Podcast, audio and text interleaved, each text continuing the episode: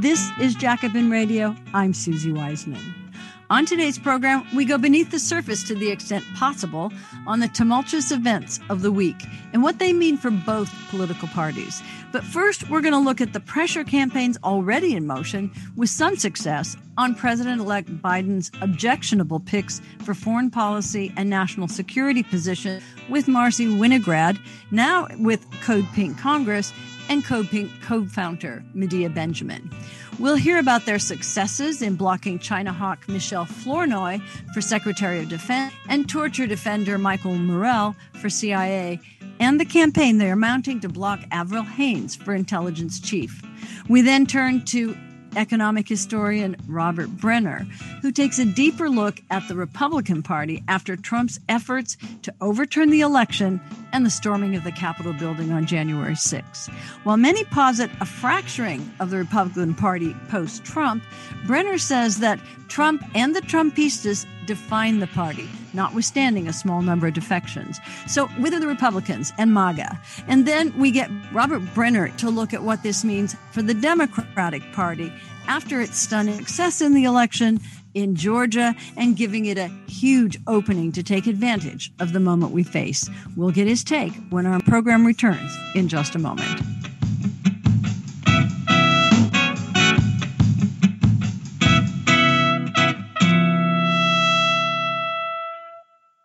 This is Jacobin Radio. I'm Susie Wiseman, and I'm very glad to be back with you all as we look at this tumultuous week, a week that perhaps surprised everybody after four years of what we thought were the most tumultuous, chaotic times. And I'm really pleased to have both Marcy Winograd and Medea Benjamin with me today. And we're going to actually talk about the plans and activities that they have for the Biden administration. But of course, we'll make some comment on the activities of this past week. It can't go without comment, but let me just introduce them. Marcy Winograd has long been in Progressive Democrats of America, and she served as the twenty twenty Democratic delegate for Bernie Sanders and co-founded the Progressive Caucus of the California Democratic Party. She's a former public school teacher and a former candidate for Congress and is now coordinator of Code Pink Congress, which will be mobilizing co-sponsors and votes for legislation. And like Medea Benjamin, also with us today, Marcy has an impressive history of what I like to say is very effective activism. And I should just say, both of them have been on the show before. Medea Benjamin, I'm really happy to welcome you back. Medea is a longtime activist and co-founder of Code Pink, but also co-founder of Global Exchange, and has written many books, most recently Inside Iran, The Real History and Politics of the Islamic Republic of Iran. She's been literally in the forefront of everything that Code Pink and others have done over the last, I don't know, what is it, ten or twenty years? twenty years now. twenty years. And somebody that we often see on T V. And, and, and let me just say, because we're going to focus on the resistance to Trumpism and also what the likely resistance to Biden's worst impulses um, will be in the next period. So let me just begin by asking you both how you see your work at this time, because we've just seen, as in this last week, an attempt to overturn an election. A ragtag band of Trumpistas stormed the Capitol, and that was tacitly or implicitly or even actively supported by the president, and way too many Republicans. We're also in the midst of an out-of-control pandemic that is literally killing us in Southern California especially. And we also have a very feeble economy. And so that's just the background, literally, to what we face. And before this week, all activity and attention was focused on, as uh, you've both been very deeply involved in, pressuring the incoming Biden administration and its appointments. Code Pink, Progressive Democrats of America, World Beyond War, and Roots Action have already scored significant successes that I want you to talk about in mounting campaigns against Biden's potential warmongering candidates for critical foreign policy positions. And I want to start with Medea just on one question. One of the things that we saw this week was this band of Trumpistas storming the Capitol and incapacitated Capitol Police. Now, I can't tell how many dozens, if not hundreds of times I've seen you dragged out by these very same police. And we've already seen articles, I think this most recently in Business Insider, about the collusion to not do anything between the Department of Defense and other agencies with the Capitol Police. So how do you recognize the Capitol Police that you saw last Wednesday? I think there had to be some level of collusion with some of them because, first of all, to not be ready with the tear gas and all the other, you know, equipment that we've been unfortunately uh, paying for for all these years for them to have is one crazy thing. But the other is I've been going into those offices for twenty years. It is a maze inside those buildings. Very, very hard to get around. Somebody had to help them get around, find their way. I heard even Jim Clyburn saying that his door was unmarked. They found his place. So somebody was helping them get around there. Now, I'm not saying that all the police were in collusion because you saw some of them being crushed and one died. It's very tragic. But somewhere along the way, there were some police who were involved in this as well. And it is so amazing for me to see that they actually got inside the building. When you put your foot on those Capitol steps and you'd be arrested. And when we have protests, and we have large protests, I mean, it wasn't the size. We've had protests bigger than that. They have all the buses waiting to arrest you. And they have the police who are there with their zip ties, their handcuffs that are ready to haul you away by the hundreds. They're also ready to kettle you, which means, you know, box you in and arrest hundreds at a time. So they were obviously not planning to do any of that, which is just, you know, it just compounds the anger at how this took place.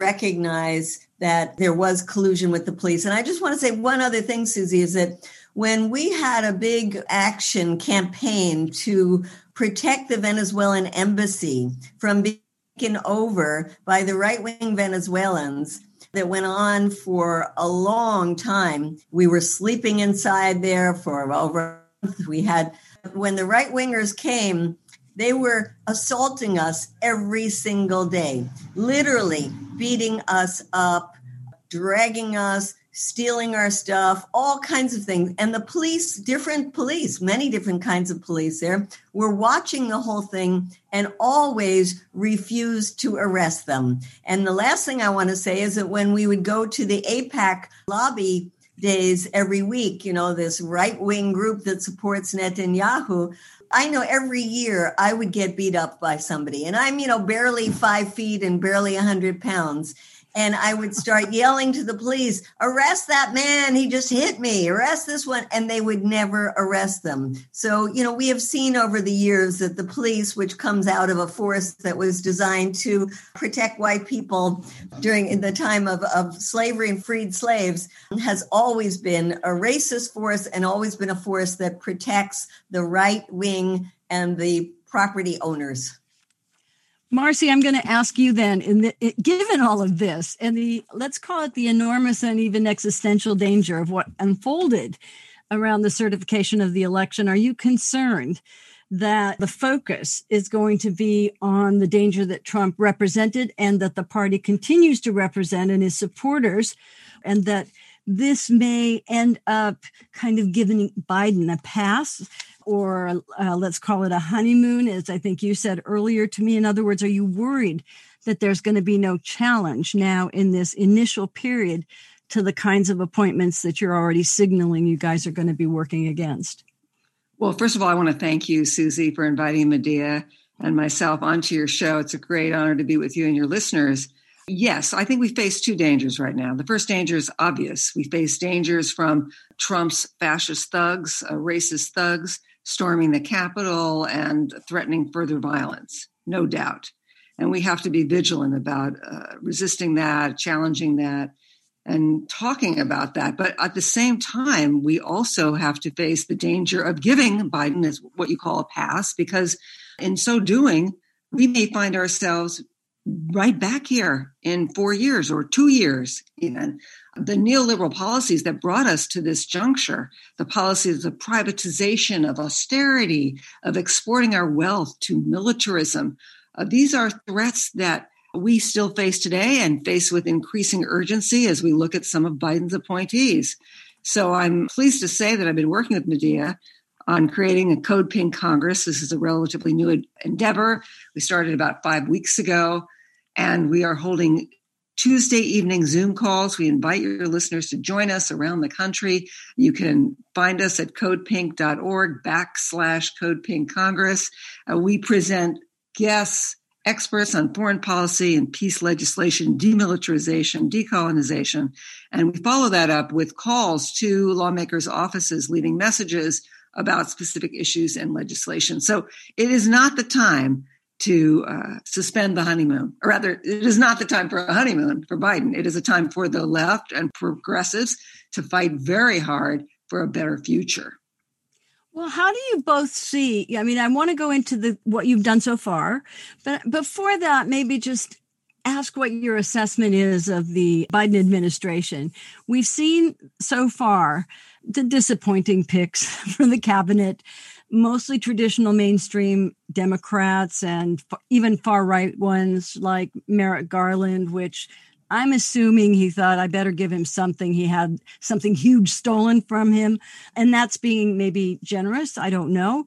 But then there's also Victoria Nuland, and there's the ones that I know you're going to talk about in a minute. But others would say that, well, yes, that's true, but he's also open to progressive challenges like the ones that you have mounted. So I want to, before we go into the individuals that you're working against, how do you see this administration in terms of really preventing it from becoming the old, let's call it imperial war party of the past and doing the same old, same old in the things that you just said, Marcy, about austerity and all of the things that will prevent the kind of program that Biden says he's going to push for?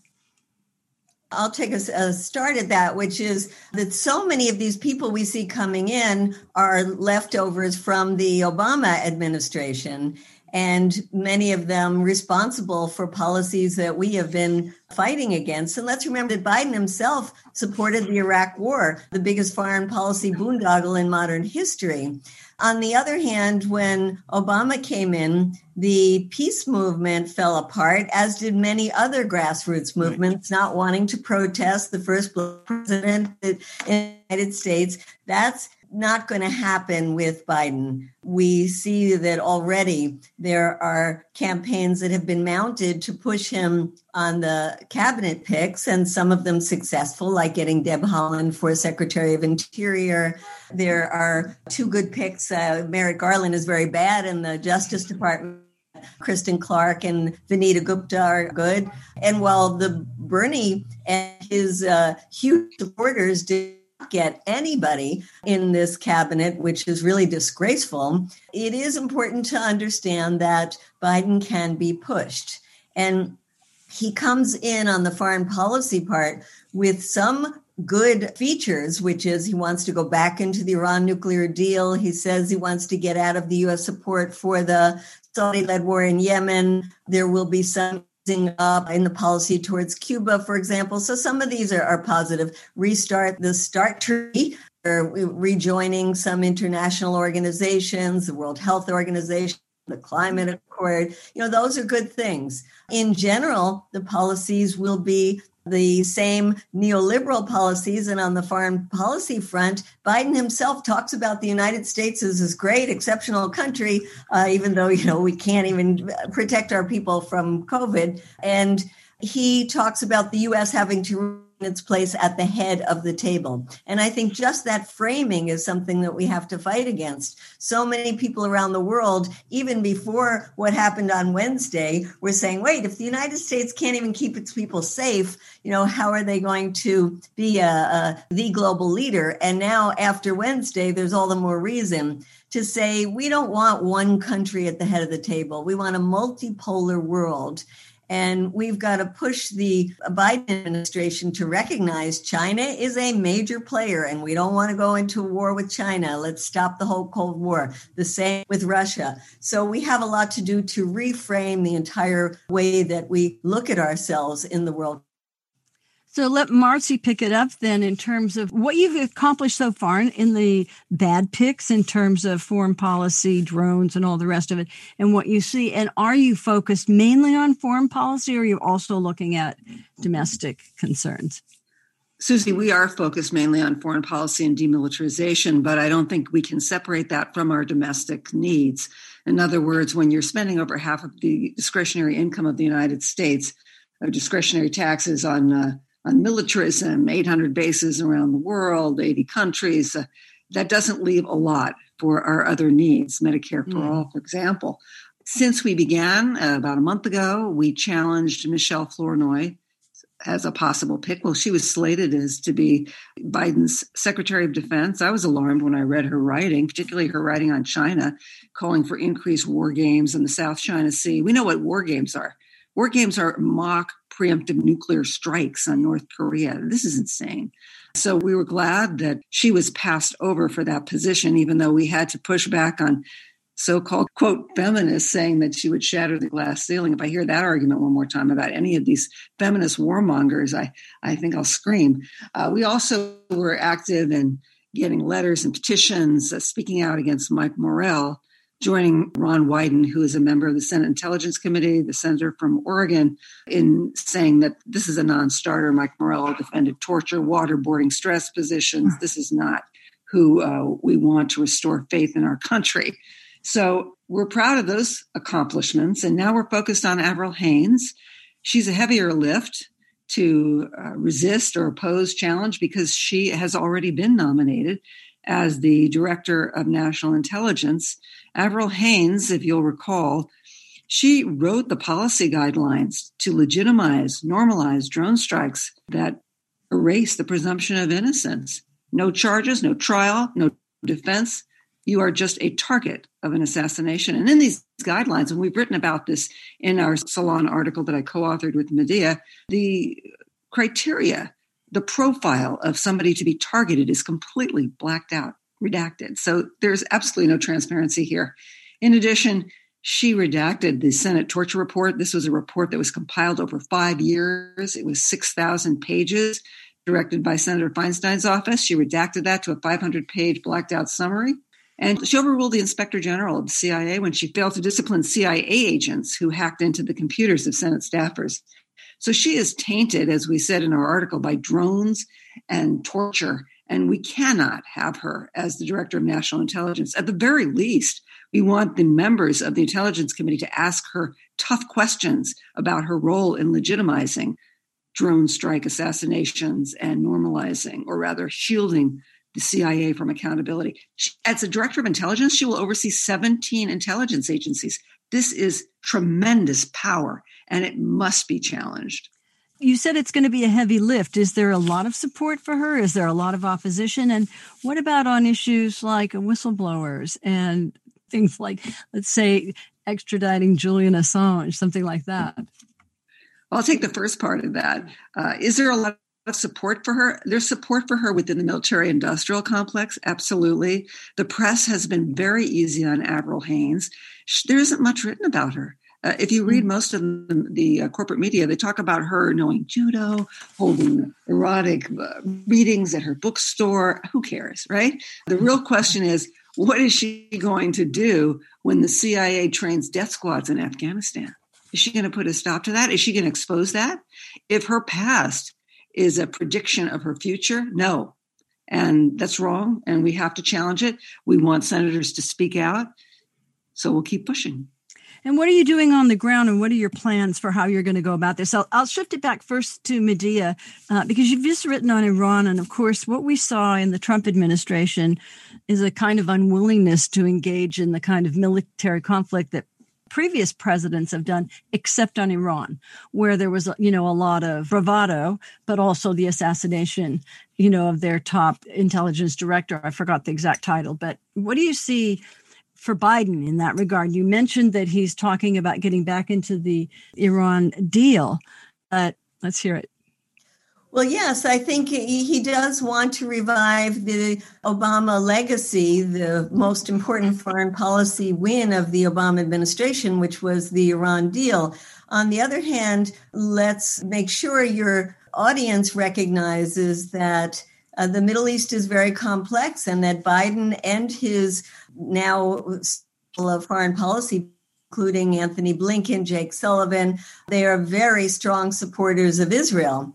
And it's very hard to calm tensions in the region if you're not going to deal with Israel and Saudi Arabia in a different way. But Biden has said at one time that Saudi Arabia was a pariah state. But then when you recognize that the, the uh, weapons manufacturers have such large deals with Saudi Arabia, and they are very powerful in our government as part of that military industrial complex, to really push back against them is going to be a heavy lift that has to come from grassroots mobilizing. So that's why I'm so excited that we have Marcy's energy and have built up this every Tuesday where people can come in and learn about these issues. We're going to have sessions on China, on Russia. You know, among people who call themselves left and progressives, they are very anti-Russia and they are fueling a Cold War with Russia. So we have to educate people about all of these issues. And what's so brilliant about the Tuesday calls, it's not just another webinar. You know, it's a talk that then is followed up by action. And that's the only thing that's going to help to push the Biden administration in a positive direction on all fronts. Marcy, we've just about run out of time, but I do want to ask you if perhaps in a bullet sort of form, you can go over your immediate plans on the biggest things that you're going to begin with.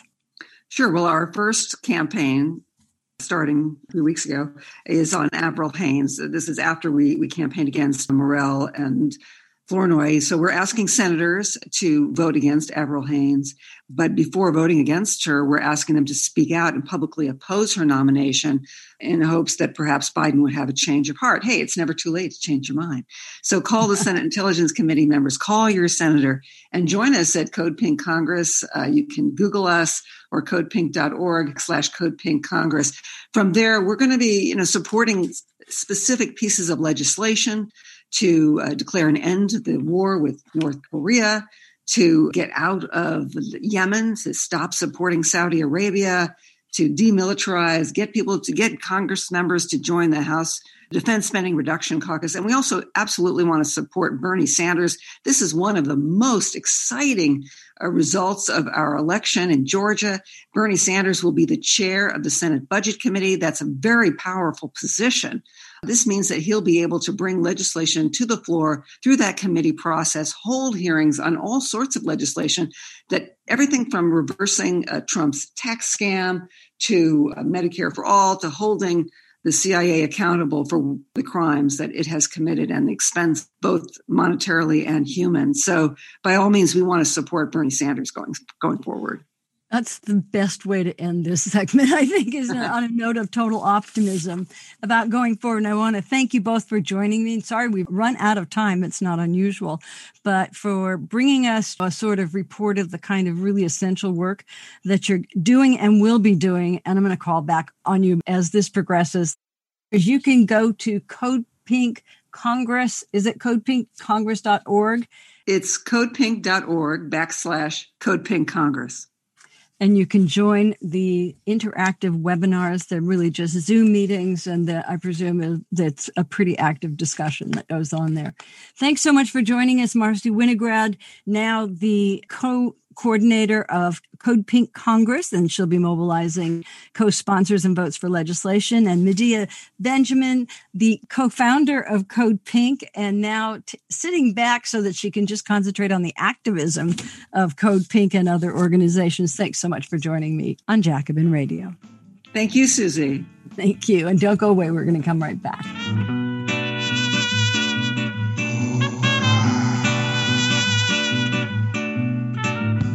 This is Jacobin Radio. I'm Susie Wiseman. I guess today we're going to talk about the Trump invasion, whether the Republican Party, and so much more. Robert Brenner is going to be with us, and he is not only the executive producer of this program, he's a professor of history at U C L A and author of many books, including The Economics of Global Turbulence, The Boom and the Bubble, among other things. His latest article, which we discussed right here in New Left Review from May June twenty twenty, is called Escalating Plunder. And that's the story of how the economic aid package for the pandemic increased the upward redistribution of wealth in recent decades. We've had Robert Brenner right here for other recent interviews to discuss his views of what he calls the long downturn and the way the finance sector, corporations, and the very wealthy have rigged the economy to their own benefit. And we also did a deep dive into the political economy of the twenty twenty election. So today, in the aftermath of the storming of the Capitol building by a ragtag band of Trumpistas, the failure of Trump and the Republicans to overturn the election, I've invited Robert Brenner back to probe the politics of the Republicans today, asking a whole series of questions. Is the party fragmented and headed for a split, as many are saying, or does the pro-Trump base of the party, half of whom supported the so-called insurrection of January sixth, tell us more about the direction that it will take in the next period? And we're also going to look at the politics of the Democratic Party, soon to be in power. Well, welcome first, Robert Brenner. I wanted to say that just from the intro that this is a moment of extreme conflict. The Democratic Party leadership, not known for its strength of its spine, whether or not it's actually, I guess we could say it is vertebrate now, has announced that confrontation is what they are moving toward. And they've called for a second impeachment of Trump to be made official this week. And they also uh, had previously demanded Vice President Pence invoke the twenty-fifth Amendment, which would need members of Trump's cabinet behind it to declare him unfit for office. Many have seen this as a turning point for the Republican Party, an inescapable reckoning, according to the New York Times, that could lead to the reconfiguration, splits, disarray, and even the disintegration of the Republican Party. Now, of course, we're going to go through all of that, but how would you first characterize this moment, and what do you think is at stake? Yeah. What makes this moment so very central, really decisive for the Democrats, and what has essentially provided the atmosphere for them, so to speak, to suddenly grow a backbone, is that it has the potential of allowing them to move the terrain of struggle, so to speak, from everyday politics, where they have to fight the G O P and Trump on the basis of program, ideas, organization, and all of that, to a field that is apparently above politics, where they no longer have to speak to the nitty-gritty of interests and values, but can presumably and hopefully invoke values above and beyond that all Americans supposedly are committed to. These, of course, are the values of law and democracy. What gave them a real opportunity to do this was, no one needs to be told, Donald Trump's incredible open flouting of democracy, of American commitment to law and order that he supposedly himself holds so dear, is his willingness to, I think two things were central. There was a lot more, but perhaps most obviously, his direct call to the Georgia Secretary of State to find twelve thousand votes to reverse the Georgian electoral outcome and to have that recorded. And then, you know, even more, the coup de grace, so to speak, although to say it was a coup in any sense is quite misplaced. But on the other hand, his incitement and support for the invasion of the Capitol and so forth. So previously, the Democratic Party saw a chance, or what they thought was a chance, when Trump was caught with that phone call to the president of Ukraine.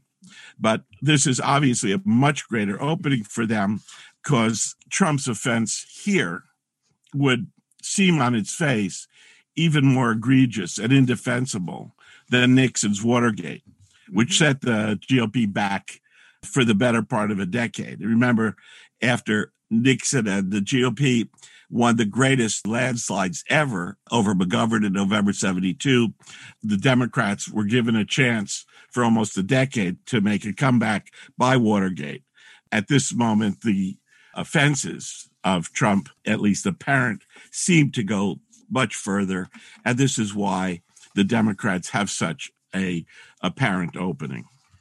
Well, you know, what you say is, it leads directly into the question about what the consequences are of Trump's actions for the future of the G O P. And I think it's really interesting that you just brought up Nixon and Watergate, because it seems that every new, whatever we want to call it, every new offense is more egregious than the last. And the bar just keeps moving not only to the right, but also to what is acceptable, and more and more, unfortunately, is acceptable. So it means what the consequences are for Trump's actions for the future of the Republicans. And many have seen, you know, this conduct of his as leading irrevocably into a crisis for the Republicans. And it's all over the media. Fragmentation, a possible de facto split, one that sees a possible break by the Republican elite leadership, maybe the old country club Republicans, almost none of them left, from Trump and Trumpism, and or a possible break between the capitalist and rich supporters from Trump and the Trumpist base. And I note that, you know, just looking across social media and the blogs that people are writing, Mark Cooper in his latest Coop Scoop said something like, Trump may be radioactive, but he remains king of the insurgent Republican Party. And we know Mike Davis wrote in The Guardian and on New Left Review that he thinks that there is a de facto split in motion, and that was echoed by other articles at the same time. So there's clearly a lot of different interpretation about what's going on, but I know you have, you know, a sort of unique way of looking at it, and I'd like to hear how you see it. I don't know how, how unique at all it is, but I think simply the, the thing that kind of gives us the uh, you know framework for understanding the coherence or incoherence of the Republican Party under Trump and its vulnerability is precisely how much the Republican Party was a Trumpist party right up till early January. It was dominated by Trump the person, Trumpist organization and institutions, and of course, MAGA politics. And a key thing to see is that, I mean, I think people may by now are aware of this extraordinary polling success of Trump, even a month and a half after the G O P's defeat. His approval rating was ninety percent. After defeats, customary for the party to lick its wounds and kind of go back to the drawing board. There was no doubt that he was the leader at that point and could basically dictate his own continuity in power. Remember, right up to January fifth, essentially no one, top to bottom in the party, including Mitch McConnell, was willing to directly challenge Trump's, you know, quite insane claim that he won the election by a landslide and that it was stolen from him. What people said is those who didn't want to associate themselves directly in support of this claim would to say he has every right to contest it to the full extent of the law. So the reason for this, obvious again to everybody, is that if you cross Trump, Trump's appeal to the party to primary the candidate or otherwise eliminate an elected official would result in his immediate destruction, even a Mitch McConnell. So that's the bottom line. I don't think many would challenge the control of the party and the Trumpist nature of the party as of, say, the end of December twenty twenty. But what is changed and what is going to give us a test of the hypothesis that the party is now in trouble is that Trump, with his actions basically around the sixth of January, forced the party into what looked like and what has looked like an impossible position. And it's this impossible position that has led people to think that the G O P has now got to change mm-hmm. and will become something very different from the Trumpist party that it has been. You know, he, everyone knows this. We've just been through it, it was a few days ago. He forced even his closest supporters into this impossible loyalty test. Like Pence. Yeah, because he wanted them to challenge the count of electoral votes that had already been certified in every state. Technicality, everybody knows this. It wasn't what was going on on the sixth of January. It was not a certification, but merely a count of the electoral college votes that were already registered in each state, one way or another, for Trump or for Biden. As uh, Harry Littman hilariously put it, I guess it was the L A Times, he said, is a perfect analogy, he says it was Trump was demanding that the reader, you know, the persons who opened the envelope at the time of the Academy Award to see who had won, actually end up stating the outcome themselves. And that's, of course, what Trump wanted Pence to do and wanted his followers in Congress to do. Pretty over the top. Then, of course, came what went parallel to this was Trump's organization and encouragement of a demonstration that morning of this electoral college count and the demo at the Capitol. But of course, what went well beyond that, which was it being capped by the invasion into the Capitol, which uh, for all to see the takeover of the Capitol for hours, something that was completely unforeseeable, unprecedented. That invasion could obviously not possibly be backed by anyone, at least supposedly committed to small d democratic political order. It appeared that it's in a near literal sense, a crossing of the Rubicon, which is actually a great analogy for this, a defiance of the democratic Republican order. So we, we couldn't have more clearly put the issue of whether the Republican Party has now got to reshuffle in order to survive mm-hmm. new factions, new interests, et cetera. Obviously, we're very in very early days, but I think we can already see some important manifestations that make it clear that any idea that the Republican Party as a Trumpist party is going to quickly be transcended, at least should be put in some question. It's gonna, we won't know for a while, but at least in some question. Let's see what's happened. So far, in response to Pelosi and Schumer, so far as we know, of course, the vice president has refused to invoke the twenty-fifth Amendment process in the cabinet.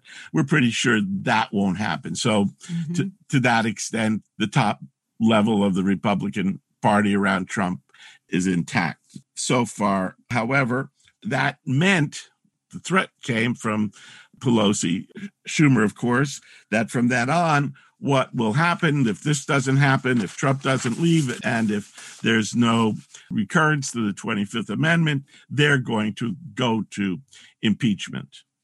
But what so far on the impeachment, I know people read the New York Times, and the L A Times, read the papers of record every day. They talk about the essentially the falling apart. The defections. Uh, the falling apart of the hard line of the Democrats and the falling apart of the Republicans. So it hasn't happened on that basic front. We have Murkowski, Sass, we maybe have Romney, who will say guilty if the impeachment is passed.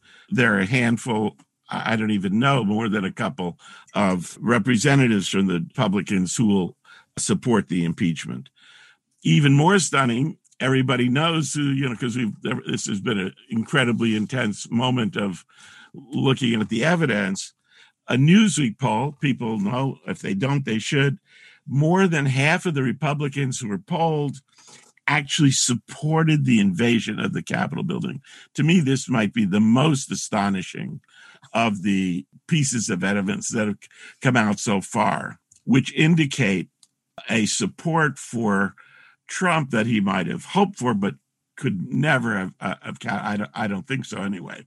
An incredible support of the most militant far-right part of the party, the so-called, you know, really a kind of vanguard of the party, whether it's actually how closely it's related to the whole of the party is unclear, but the party is now, half of it has come to line itself up behind that. So just so happens that the G O P National Committee was meeting this weekend, and not terribly surprising, it, it's continued totally to support the Trump leadership. That obviously was no big deal. That had to be expected.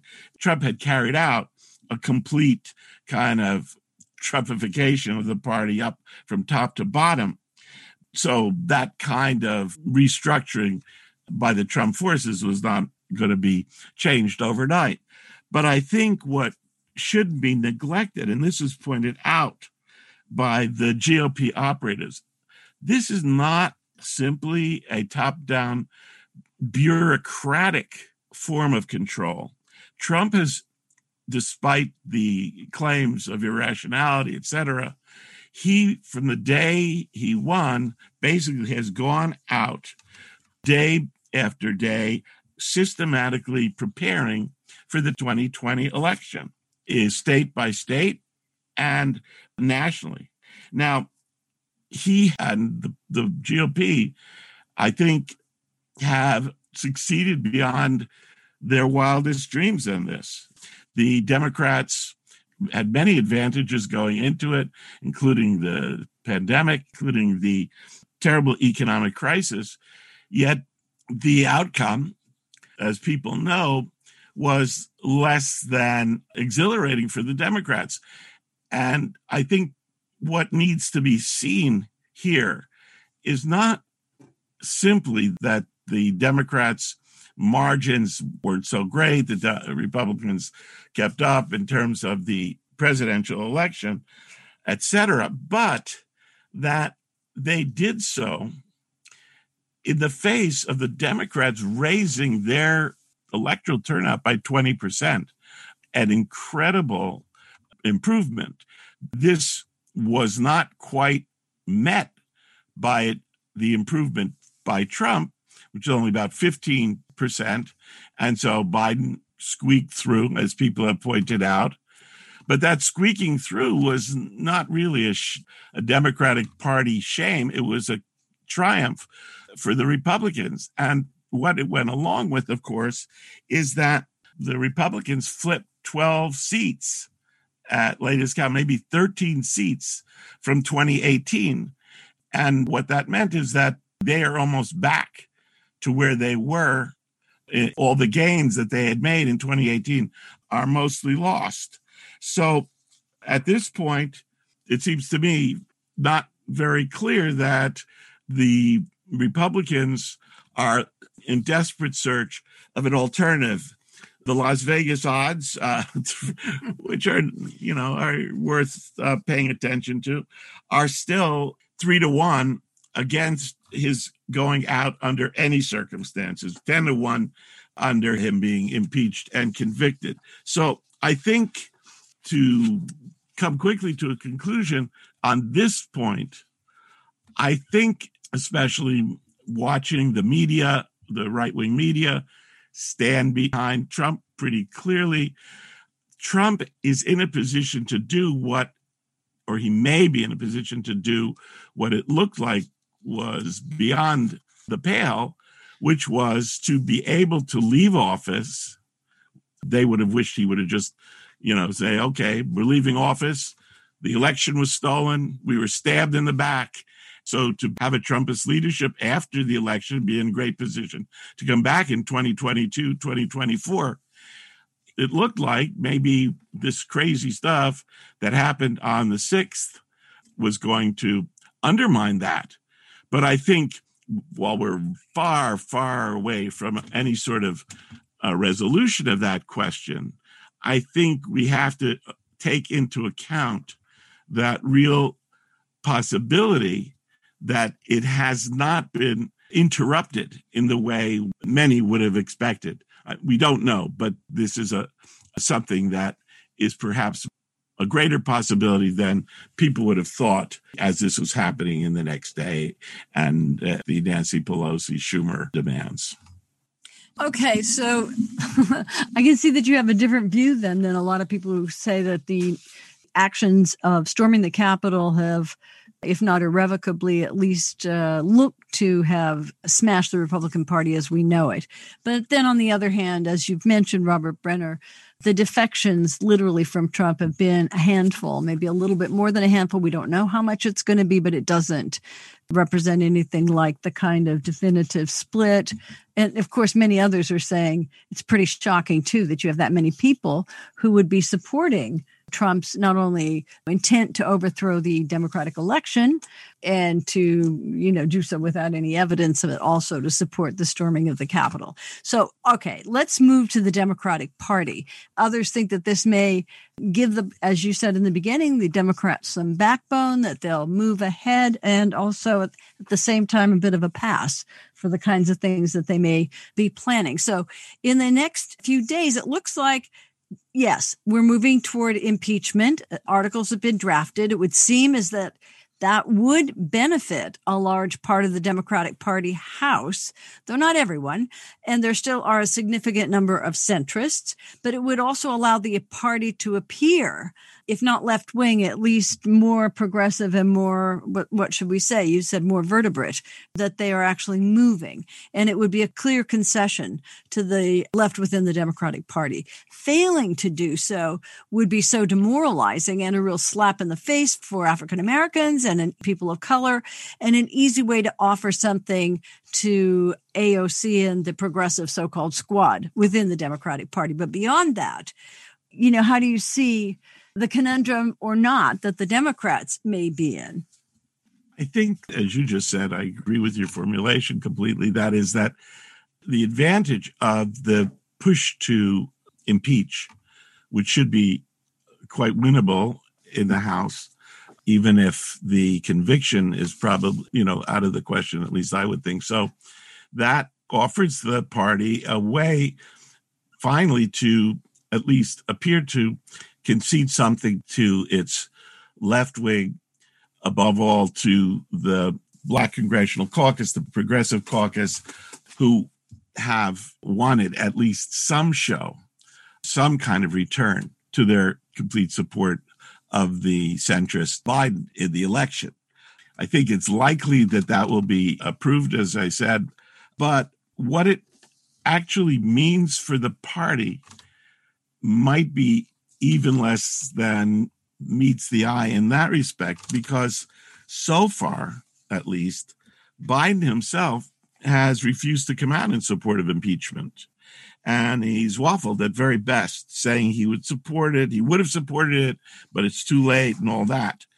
Of course, if he had been thinking of the Democratic Party alone, if he had been thinking of its various factions, if he had been thinking of ways to speak, to support those parts of the party which we would have predicted have been neglected, like the Progressive Caucus or the Black Caucus, he would surely have used this to make at least some kind of symbolic gesture that he himself doesn't particularly want to do that, or so far doesn't clearly want to do that.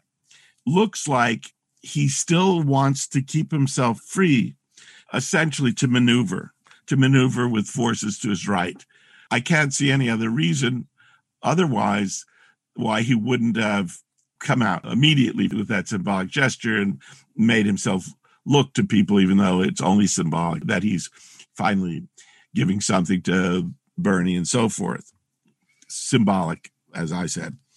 However, it's also the case that the realism based on electoral results might have sobered Biden and made him wonder what a more clear-cut way forward was for the centrist party that he represents. Again, it's pretty striking, and I think many people have pointed this out, that though Biden won, I think not many people have properly appreciated the Democratic electoral effort, which was fairly spectacular, in my opinion. The gains in this, the increased votes at every level were very impressive. Georgia. But nonetheless, they were not enough because of the Republican turnout, the Republican electoral mo- mobilization to prevent the Republicans from taking back twelve seats. So he's sitting there, and he should be sitting there wondering about a way forward. Now, one thing that is very partial, it's more partial than people may want to grant, is that they did, of course, have on the day of the sixth, pretty big day, they did have a spectacular victory in Georgia. And they won it because of the very, very powerful electoral mobilization that took place among African Americans in Atlanta and in and the suburbs, which had only recently been the heartland, a couple decades ago, had been the heartland of the far-right Republican revival, Newt Gingrich, and, and all of that. So that was a pretty spectacular win. I think that what really should put a sobering gloss on that victory was that that very morning, Biden nominated Merrick Garland for Attorney General. Garland, of course, you know, was famous for having been rejected by Mitch McConnell in one of his many ingenious maneuvers. But as we know, Garland had himself been nominated because it appeared to Obama that he was so, for lack of a better term, not really a very precise one, he was so conservative or so centrist that the Republicans couldn't really reject him. Of course, they went on and they did reject him. And so now Garland, who was hardly a vanguard element in, say, the question of criminal justice, is now being put forward in the wake of Black Lives Matter and all of that. And although this has been somewhat downplayed, I don't see how you can fail to look at the rest of the very important cabinet appointments that have been made. People have looked to the, quote, good appointments. Mm-hmm. But I think we should linger on the important appointments. One critically important appointment is Attorney General. A second critically important appointment is Secretary of the Treasury, Janet Yellen, who has somehow received a pass from so much of the, you know, all levels of the party, all wings of the party. Yet Janet Yellen is, of course, indistinguishable from Ben Bernanke. Remember, it was Bernanke and Yellen who had led the call for the so-called bailout, which was really the corporate bailout, that has been perhaps the definitive feature of political rule over the last year of the Trump administration, the pandemic and economic crisis. That move, people should not forget, and of course it's in the papers every day, that move has won the billionaires of this economy, I think there's about yeah, a few hundred of them, a trillion dollars over this period, that bailout. Yellen herself, has been caught in the same way uh, Hillary Clinton was, making something like seven million dollars in speaking fees from Wall Street firms, Goldman Sachs, Google, City National, Barclays, Credit Suisse, all of those. And that's what she's done in her period out of office. The um, New York Times, amazingly, does some amazing things these days because the extremity of what happens through the bipartisan consensus is so shocking to journalists that they see, say, look, this is this revolving door. She's out seven million dollars from various pieces of the finance industry in two years. She's back. Same thing from Biden's uh, proposed Secretary of State, Anthony Blinken, who, thanks to the same excellent reporting and pressure, we see that he is the firm that he uh, organized, this uh, consulting firm, so to speak, has consulted with the military-industrial complex with similar results. So why emphasize this? Because what do the Republicans say about the Democrats? Well, it's the swamp. And the Democrats might reply, well, this swamp is very, you know, clean. But nonetheless, it's hard not to see it as a swamp. And the bottom line here is to compare the difference in the nature of support for the Democrats who won the election and the Republicans who lost it. We know that the Republicans, or it looks like, it looks very much like the Republicans who lost the election are militant supporters of its leadership, willing to come out and back it. And that even the electoral base, which is a passive base to an important degree, are willing to support the most militant actions by its, you know, uh, what I would see as its crazed wing. On the other hand, the Democrats have been able to win on the basis pretty much of an anti-Trump and very little else. So when you think of the question of what the nature of the support of these two parties is, and you ask the question about democracy, there is a legitimate question as to what is the real meaning of democracy for the Democrats. I mean, I think that there is an extremely difficult problem for the Democrats, for the Democrats left, and for the left in general here that comes out of this crisis. The crisis makes the Democrats, or appears to put the Democrats as the representative of democracy, and makes the Republicans and Trump the opponents of democracy. But the simple question that needs to be asked is, what is the actual concrete meaning of democracy in this context where it seems to have been separated from any connection to material interests? Right. The Democrats support it, but as more than an abstraction, how can they show that? One immediate point of comparison that should be raised is with the whole history, even of this pretty awful pro-capitalist party from the thirties to the sixties. In that period, there was some connection between the material interests of the part of the party and democracy.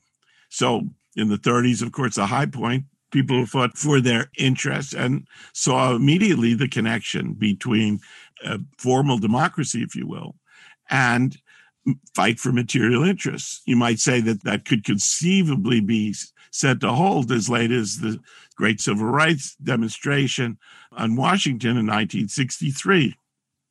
But where hundreds of thousands came out for rights and economic rights, material interests of the Black struggle, but material interests also of the unions who took part in it. Don't want to be romantic about this, but this is even talking about this in a minimal way. But think of our situation today, the Democrats and democracy. On the one hand, you have this incredible mobilization by the far right for what ultimately happened on January sixth. I doubt if they had thought they could get into the Capitol building, but up until that point, it's a mobilization against democracy as uh, is understood by a lot of the American population, you know, preventing the results of the election from being registered in practice. They mobilized against democracy. On the other hand, knowing that this demonstration was going to take place, had there been any connection between democracy and fights for material interests or people's identification with the Democrats, with, quote, democracy today, you would have thought there would have been some sort of mobilization against the far right. What could have been a more straightforward moment where democracy was being denied?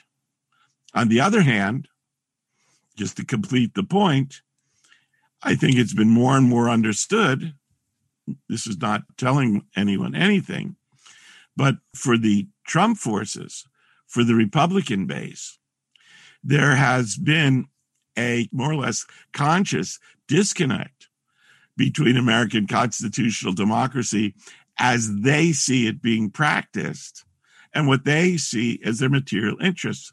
Of course, what is being said here is that they feel that they can only ultimately defend their interests through this MAGA politics, which represents, at best, a racist, anti-immigrant, patriarchal politics. That politics needs the curtailment of democracy. And so it has been the Republicans' goal to limit it. The Democrats, I hate to say it, but not through much fault of their own, have become fairly formally reliable on these questions because they need those votes. They can't see the curtailment go too totally, and they have been legal defenders.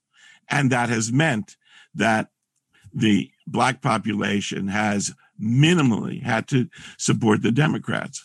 But it, I think it's striking the degree to which that question of democracy has not led, even though it's long been seen by the Republicans as crucial to curtail it, it has not really been seen in any active way by the supporters of the Democrats, and that the economic material outcome of Democratic bipartisanship with the Republicans over the last year, in which, just to make the final most obvious point, there is still no recognition of the need for making healthcare thoroughly accessible to the whole population one way or another for free, like in all the rest of the civilized world. That, again, is, is some indication in a very in this very constricted context of the extreme separation of the Democratic Party from any aspiration to represent the democracy that's supposedly acutely at stake at this moment. Wow. Well, okay. So thank you so much for all of that, Robert Brenner. And it looks like, I mean, I think it was a very even-handed analysis. Even-handed. Even-handed in the sense that, you know, we've heard much more sort of optimistic takes in a way that the Republicans are in disarray, even though they won so many votes and had so much support for stealing the uh, overturning the election and also for storming the Capitol. But on the other hand, there are activists of all over the place pressuring Biden to make better appointments, and will continue on very critical issues like healthcare and climate. But also, you know, Bernie Sanders is going to be in charge now because we flipped the Senate. He's going to be in charge of the budget committee. So that's going to be an important post. So I think the only prediction that one can possibly make for the new period is that there's going to continue to be polarization and conflict, perhaps some gains. And of course, we're going to invite you back to discuss it. Well, Thank- it's a pleasure to play devil's advocate, if that's what it is in this context. I hope I'm proved quite wrong about both the Republicans and the Democrats. We'll have to see. I want to thank my guest, Robert Brenner, U C L A historian and author of many, many works on political economy. Thanks for listening. I'm your host, Susie Wiseman. This is Jacobin Radio. Thanks to producer and director Alan Minsky and to Jacobin Radio's Micah Utrecht. Bhaskar Sunkara is the founder and editor of Jacobin Magazine, and special thanks to Robert Brenner, and thanks to you for listening. I'm Susie Wiseman.